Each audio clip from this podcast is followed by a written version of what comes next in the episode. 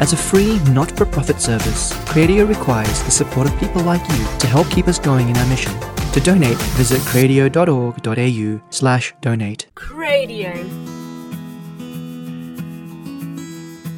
Aquinas on whether all Israel will be saved. A talk by Brother Reginald Chua at the Aquinas Symposium 2019.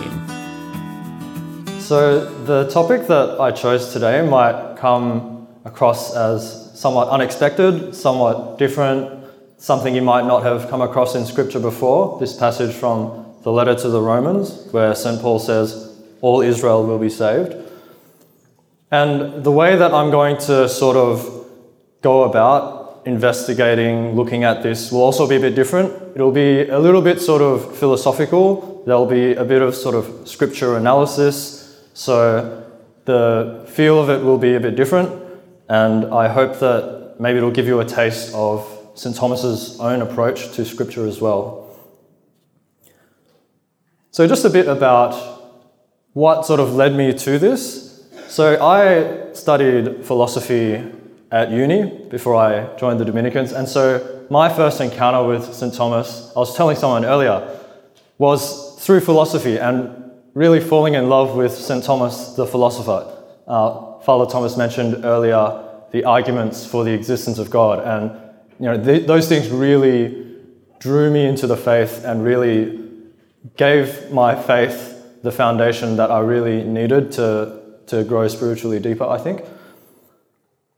One thing that I only realized after becoming a Dominican and going to seminary and taking scripture courses, and then thinking, oh, I really love St. Thomas already, so maybe I'll just try and dip into what St. Thomas says on these scripture passages since I'm studying scripture already. And then realizing my sort of picture of St. Thomas as primarily this great philosopher, this great intellect with these great arguments, that was actually a really skewed and not the picture, not the full picture of St. Thomas at all. In fact, really, St. Thomas is fundamentally a scripture scholar. So this was something that I only discovered more recently.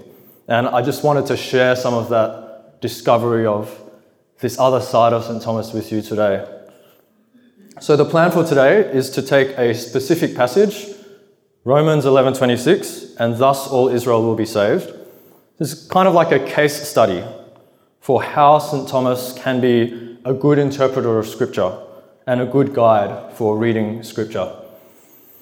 So before we just dive into it, be helpful to just have some broader context and some reasons for why we might want to to read St. Thomas or to use St. Thomas as a guide for Scripture.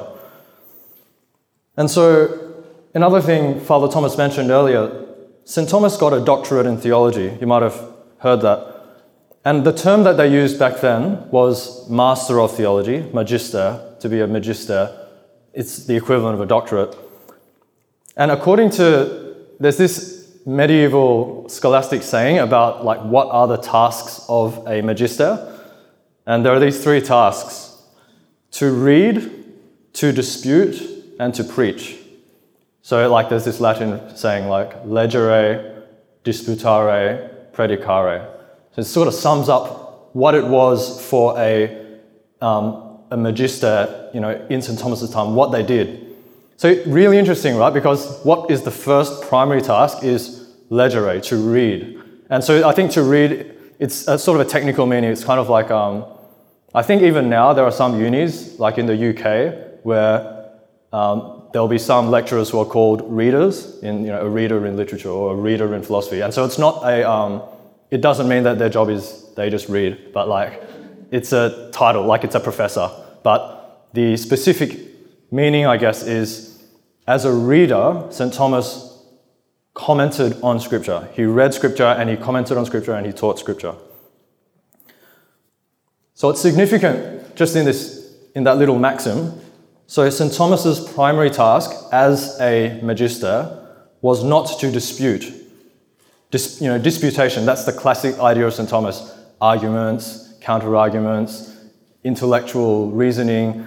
That's the, that's the secondary to reading of Scripture and commenting on Scripture.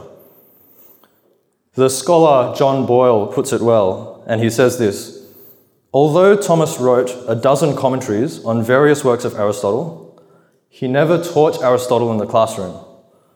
Likewise, the two great summas that he wrote, the Summa Contra Gentiles and the Summa Theologiae, they were private works of study. Thomas never taught them. What Thomas taught in his classroom as a master of theology was scripture. So, one thing that shows, this quote, it shows that Aquinas' scripture commentaries, they're serious academic works of theology. Father James was talking about seriousness. This is you know, serious academic theology.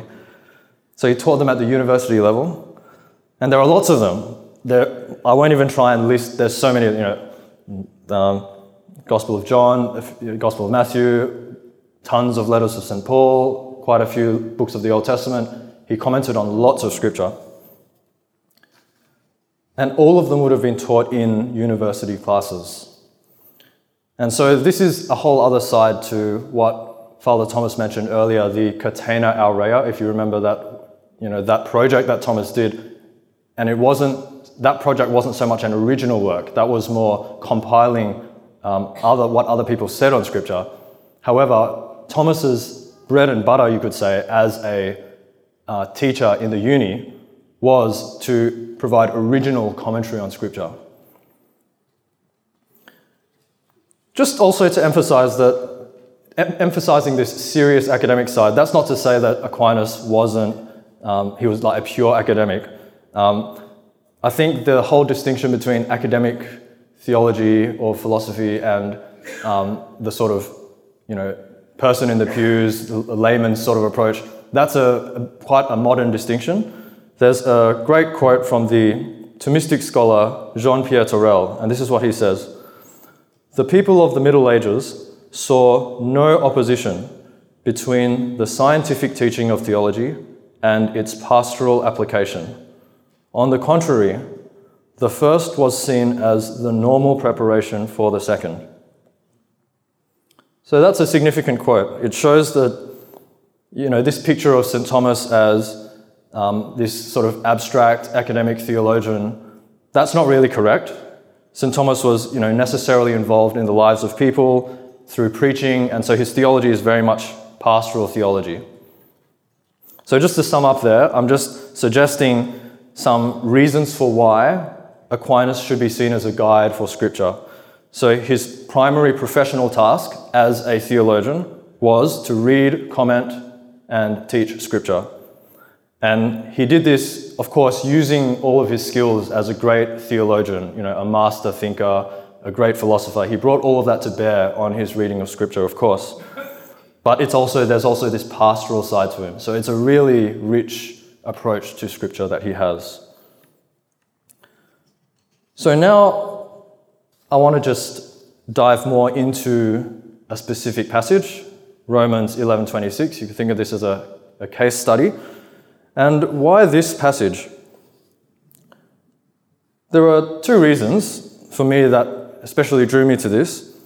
So, one thing is that St. Thomas is especially sort of in his element, you could say, when he is reading St. Paul.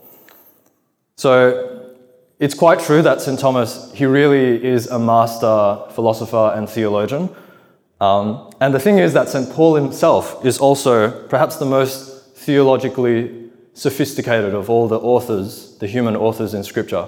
He's a, you know, he has all these great systematic theological insights. So there's another uh, scholar of St. Thomas, his name is Pim Valkenberg, and he has noted that for Thomas Aquinas, he considers Paul as the first and foremost of all theologians. So, so St. Thomas's theology, you know, from that quote, it's actually very, very aligned with St. Paul. And on, you know, from the, on the flip side, if we want to understand St. Paul, you know, he's so central in the scriptures, St. Thomas is such a great guide for us because St. Thomas was a man who really took Paul as a model for theology. Another reason why this passage is really interesting is Romans 11:26. This is actually a passage which has been hugely debated through the history of the church. not just like in modern times, there's a lot of debates among between Catholics, Protestants, all different denominations. They have their own sort of approaches to this passage. But also, even in medieval times, in the early church, you've got different views. So, what's interesting about looking at how St. Thomas approaches this is well, one thing, it's going to shed light on a difficult passage for us. You know, it's going to shed light on understanding a puzzling part of Scripture. But I'm going to suggest it actually also shows how original St. Thomas can be when he's reading Scripture. Um, he's a really brilliant reader of Scripture. So the first thing I need to do, you know, before just diving into this passage, is to just give a bit of a context of the letter to the Romans, you know, in which this passage comes from. So, just a little summary.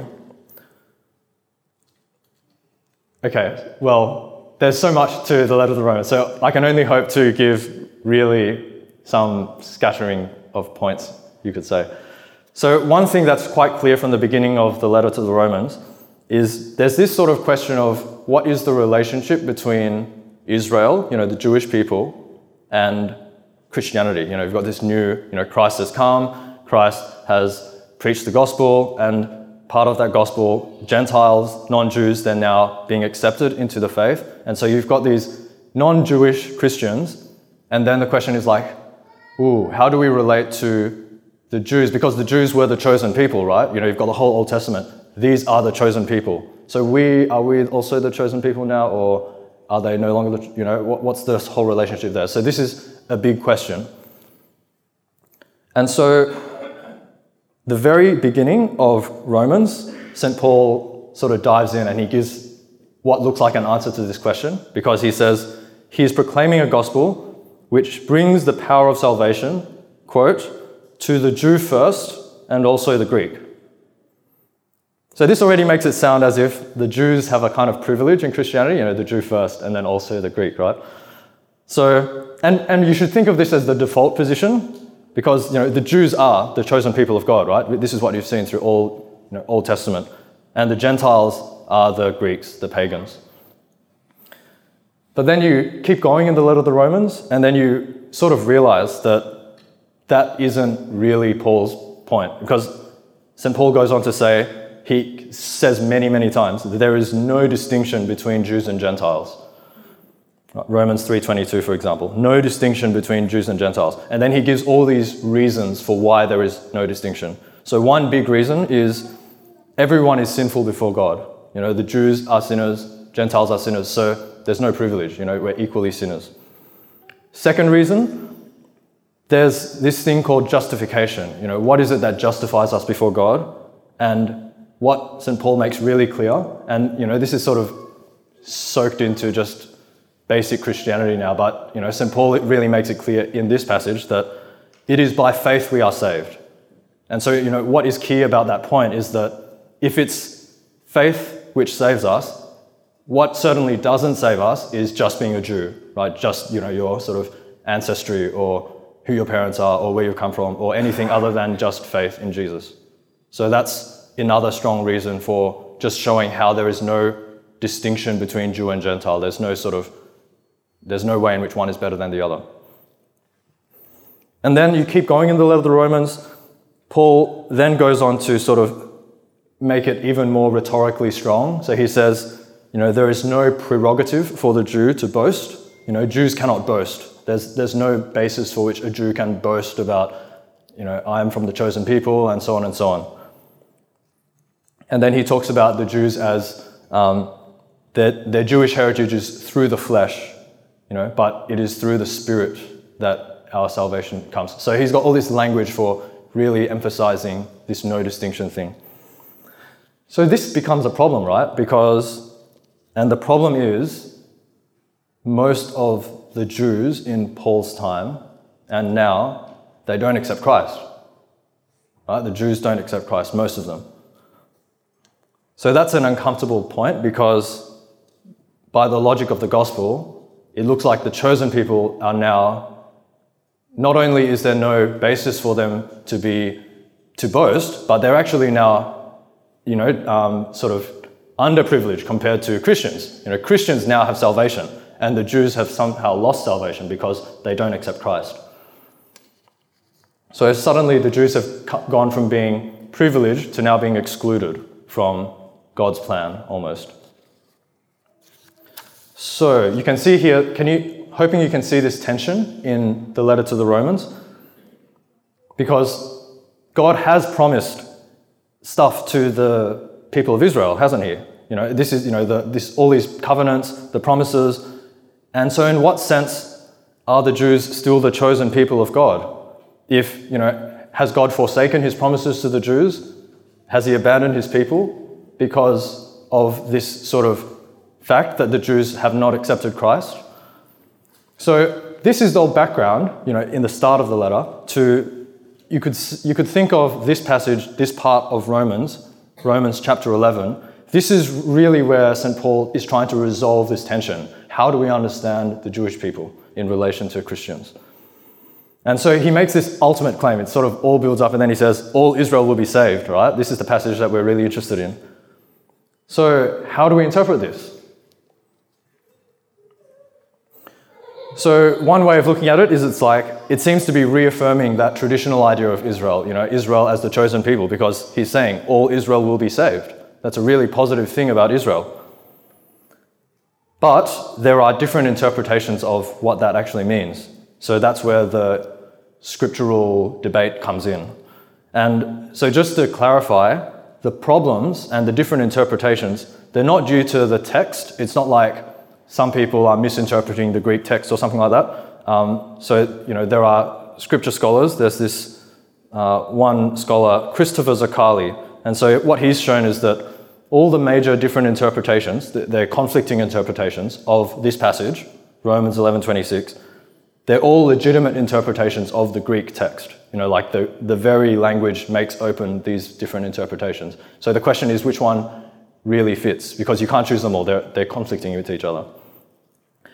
So now I'm just going to look at um, a couple, hopefully, maybe three, and how Aquinas fits into this debate. So this is, you know, um, it's going to be a debate that is not just modern scripture scholars, but also um, in the tradition. And so, how does Aquinas? Can we see Aquinas as contributing like a way of understanding this in a satisfying way? So, one view, so this view you probably won't, it might just come across as weird because it's, sometimes it's called the two covenant view. And so, this view is that when St. Paul says all Israel will be saved, he's reaffirming the old covenant. You know, the covenant by which God has said that Israel will be saved throughout the Old Testament. And this interpretation says that this salvation, this covenant, is different from the Christian covenant. So there's like two covenants the covenant to the Christians and then the covenant to the Jews. And so here in this passage, Paul is reaffirming the covenant to the Jews. Um, so, yes, Christians are saved through Christ, but then all Israel will also be saved because of the old covenant, even if they don't accept Christ. So, this should strike you as not really the right this can't be the right interpretation, right? Because Christ says, I'm the way, the truth, and the life. You know, um, and then you've also got the, the fact that the very start of the, of the letter to the Romans, St. Paul says, the gospel I'm preaching is to the Jew first and also to the Greek. So it's like, it's one gospel. It's not like there's one gospel for, um, one gospel for Christians and then one gospel for Jews. But there are a lot of people who defend that interpretation. So I'm not really engaging with this. You can imagine these debates, they go on and on. So just to flag this, there is this position. And then think of another view now. This is also a very sort of popular interpretation that scripture scholars have of this text, which is, and you could call it the eschatological view. This is the, just the word that they use. So, eschatology, that means the end times, right? So in the future, something that's going to happen in the future, eschatology. So the eschatological interpretation is saying, well, if St. Paul says all Israel will be saved, what he means is there's going to be this future event where all Israel is going to be saved. Like something, this miracle is going to happen in the future. Even though now all the Jews, uh, they don't accept Christ, but maybe St. Paul is prophesying that there will be this future event where through some miracle, the Jews will all convert to Christ. So this view is, um, it might look appealing because it preserves the fact that there's one gospel, right? And that the Jews aren't saved through some other covenant apart from Christ, they're saved through Christ. So that's a good thing.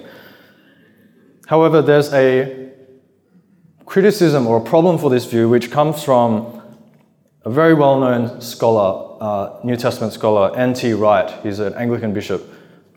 And this is his criticism. He says that this view seems to fit very badly with Romans 9 to 10, the passages just before. In, in, that, in those passages, following Galatians and Romans 1 to 8, Paul makes it abundantly clear that there is no covenant membership and consequently no salvation for those who simply rest on their ancestral privilege. So, just to put that point in simpler language, it's like if you, if you think of if you think St. Paul is predicting that the Jews are all going to be saved in the future, even if it's through Christ, that still seems to be suggesting that it's sort of giving Israel this privilege, you know, based on their ancestry. You know, it's a, it's a prophecy about Israel, the Jewish people, and it's a prophecy that something really good is going to happen to them. You know, they're all going to convert to Christ because they're Jews. So, so the, the problem, I guess, is that this interpretation, it doesn't seem to really explain how this, you know, this good, uh, this good future event for the Jews isn't some kind of ancestry-based privilege, right? Because if it is, then that seems to be going against St. Paul's overarching point in the Romans that there is no privilege, you know, there, you know, there is no Jew or Greek in Christ. There is no reason for Jews to boast. So just to summarize, you know, we've been looking at, you know, and hopefully this is just giving you a sense of why this passage is difficult to interpret and come up with a satisfying understanding. So the two covenant view, it's saying the Jews will be saved, but through a Jewish covenant, not through Christianity. And then you've got this eschatological view, it's saying, well, maybe St. Paul's saying the Jews will be saved through this miraculous future mass conversion of Jews to, to Christianity. And both of these views, they've got problems.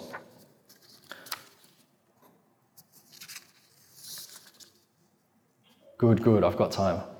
Third view. So let's look at a third view now. This is, we're going to call this the ecclesial view, like ecclesia, the church. So it's a church, this idea of a church. So this view, so in contrast to the other two views, this is actually the sort of the more traditional view. Like a lot of church fathers have this view. Um, St. Augustine is the most prominent interpreter of this view. Those other two views, they're more like modern scripture scholars. So this view says St. Paul isn't actually talking about the Jewish people when he says all Israel will be saved. On this view, all Israel will be saved. What that actually means is that the new Israel, you know, all the true believers in Christ, they will be saved. That's what this passage means. So, on this interpretation, just to clarify what it's actually saying, so on this view, the claim that thus all Israel will be saved, this is not referring anymore to some future event of salvation. Rather, it's talking about the ongoing process of salvation, of salvation history. You know, um, when the Israelites, you know, were first called by God, and then they harden their hearts, and then they fall away, and then they come back. And then you've got the entry of Gentiles into the church because Jesus has come, and then the Jews reject Christ. And all of that is part of salvation history, and it's all part of the plan of salvation that God has for us. And so, on this interpretation, when Paul says, and thus all Israel will be saved, what he means is that, you know, Thus, by this whole historical plan that God has unfolded in history, thus is all of the new Israel, thus is the church saved. If that makes sense. So he's basically not making a claim about something that's going to happen in the future. It's just, this is how our salvation has been achieved, you know. um, as the church. So, as I said, this is the traditional view. You know, this is St. Augustine's interpretation, and many church fathers, medieval theologians. And the Anglican bishop that I mentioned earlier, N.T. Wright, he often takes fairly Catholic interpretations of Scripture, and that's, this is his interpretation as well. And so, from this, you know, from a scriptural point of view, actually, it's not like it's going against Scripture, even though it looks like a real reinterpretation of the passage.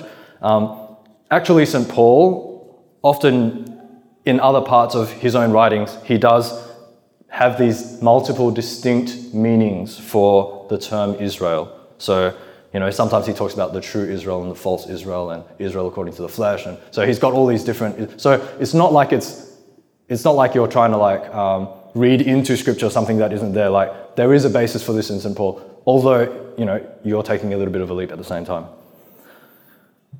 So you might be thinking, okay, this is quite an attractive view. You know, it's Catholic tradition, St. Augustine, you know, um, and then some scriptural support. So maybe this is like the good view. Right? But then, no, there were problems. There were problems. So one problem, and this is for, you know, um, as Catholics, this might be especially be a problem.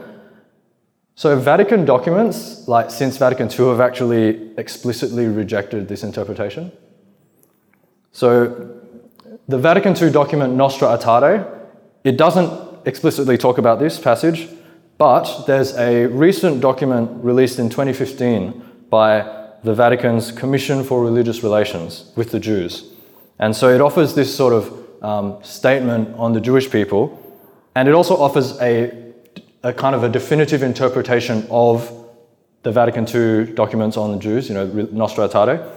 And in this Vatican document, the, this commission, it rejects what it calls replacement theory or supersessionism. Supersessionism is basically this idea that somehow the Jews have been superseded by Christians, right? Like Christians have sort of taken over, we've superseded the Jews, and so we've sort of taken their place. You know, the promises that were once made to the Jews, we sort of take those promises now because we're the new Israel. They're the old Israel, we're the new Israel.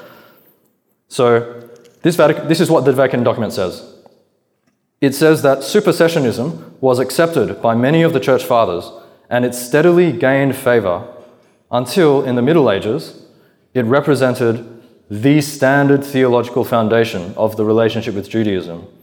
And then the document goes on to conclude this view is no longer acceptable. It says, a replacement or supersession theology which sets against one another two separate entities, a church of the Gentiles and the rejected synagogue, whose place it takes, is deprived of its foundations. So, um, I don't want to hang too much on this Vatican document because it's not, I'm not even sure if it's, you know, what, it's not like, it's not Vatican II itself. This is a document that was released, you know, it's on a lower level. So it's not, you know, you're not necessarily, you know, bound, it's not like an infallible document, but it's something. And more generally, there are still these conflicts with scripture, you know, one thing that Paul says elsewhere is that God's gifts to Israel are irrevocable. You know, and it's, it does sound like on this interpretation you're saying the Jews have sort of, you know, God did make these eternal promises to the Jews, but somehow they're sort of, they've been left behind now because the new Israel has taken over. So, my point so far has been there are these lots of interpretations. Even the traditional interpretation is, it's not like there's a clear way of seeing the true meaning of this scripture passage. So now here we come to Aquinas. So what side is Aquinas going to take? You know, what is he going to do here? Um, so you might think that St. Thomas would be following St. Augustine and the church fathers, you know, that traditional view. Maybe he's got like some great way of supporting it. However, interestingly, on this passage, in his commentary on Romans, he breaks from that tradition.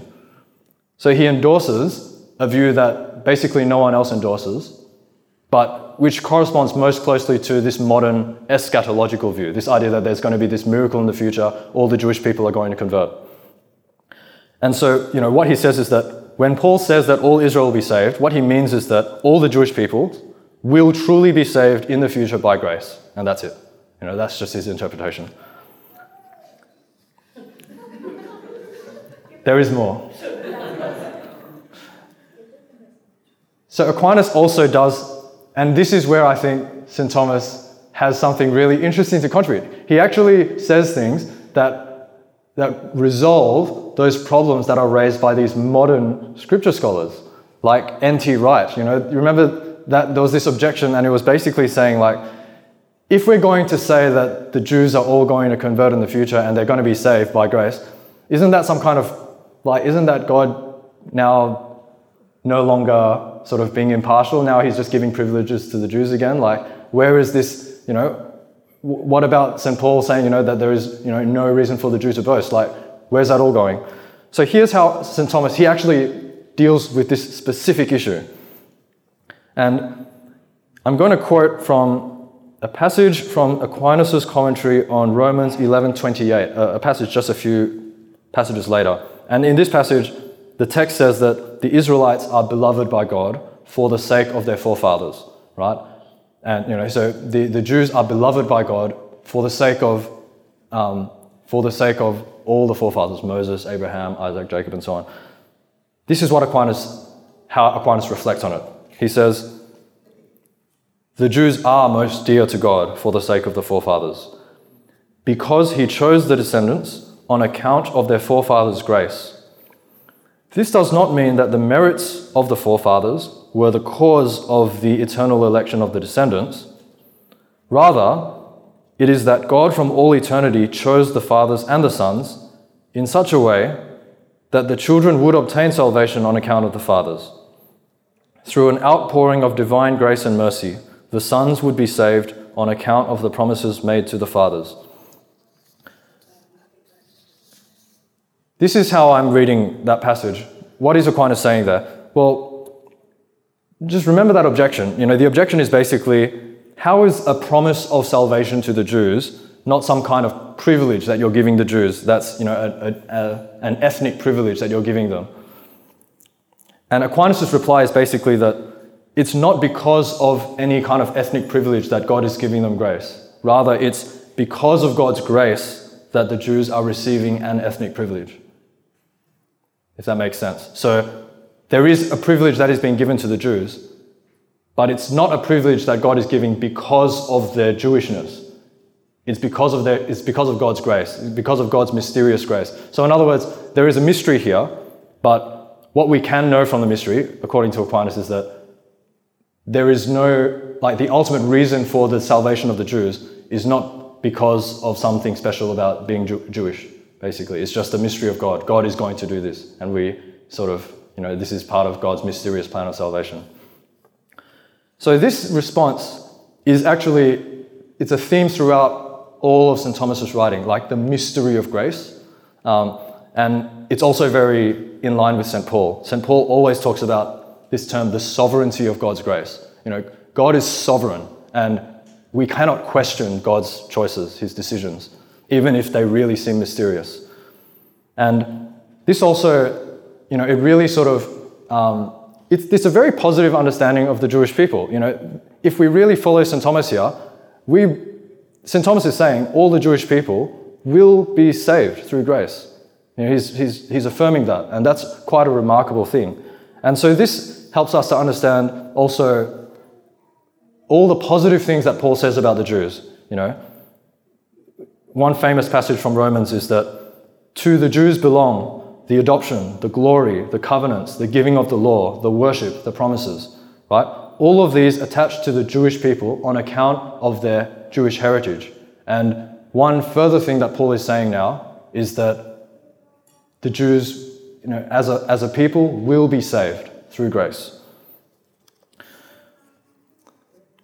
So, what are some, so that's basically all I wanted to say about, you know, we've, we've gone into quite a lot of detail and we've gone into, you know, lots of different arguments and we've sort of looked at it from all these angles. So what's the takeaway? So one thing that I want to suggest is that St. Thomas is actually a very independent sort of thinker. You know, he was actually prepared to reject St. Augustine, he, he was prepared to reject many of the church fathers in favor of an original interpretation of Scripture. So that's something that often um, it doesn't come across. Often, often St. Thomas is thought of, and all the scholastics, they're sort of thought of as, oh, they're all these people, they just sort of followed what St. Jerome said, and then St. Jerome followed what, I don't know, St. Cyril said, and there's this sort of like tradition, and no one deviates from it until sort of modern times. But actually, I think what this shows is there was actually a lot of originality, like, you know, lots of people breaking new ground in a sense. And so St. Thomas isn't just like a someone who really synthesized all the great thinkers before him. He actually had lots of original sort of thoughts of his own as well.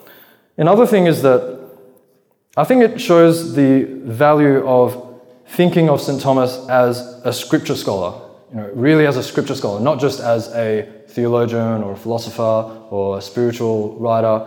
He is all of those things, but fundamentally, he taught scripture, right? So he was a scripture scholar. So I hope this sort of exploration of a particular passage shows the sort of depth of his thought on scripture. And in other, just a final thought, you know, we're talking about scripture and hopefully an appreciation, I think, the more that we see St. Thomas as a scripture scholar, the more I think St. Thomas can be seen as someone to use as a starting point for like a conversation with a Protestant, for example. You know, often St. Thomas is thought of as the great sort of, you know, the doctor of the Catholic Church and all these encyclicals as like, you know, if you're Catholic, you have to believe St. Thomas. But actually, St. Thomas is also a great commentator on scripture and he can solve lots of these difficult, gnarly problems in scripture, which lots of Protestants are thinking about as well. And so St. Thomas can be, you can think of St. Thomas as an, a great ecumenical figure, not just as a great Catholic thinker. So I might leave it there. Thank you.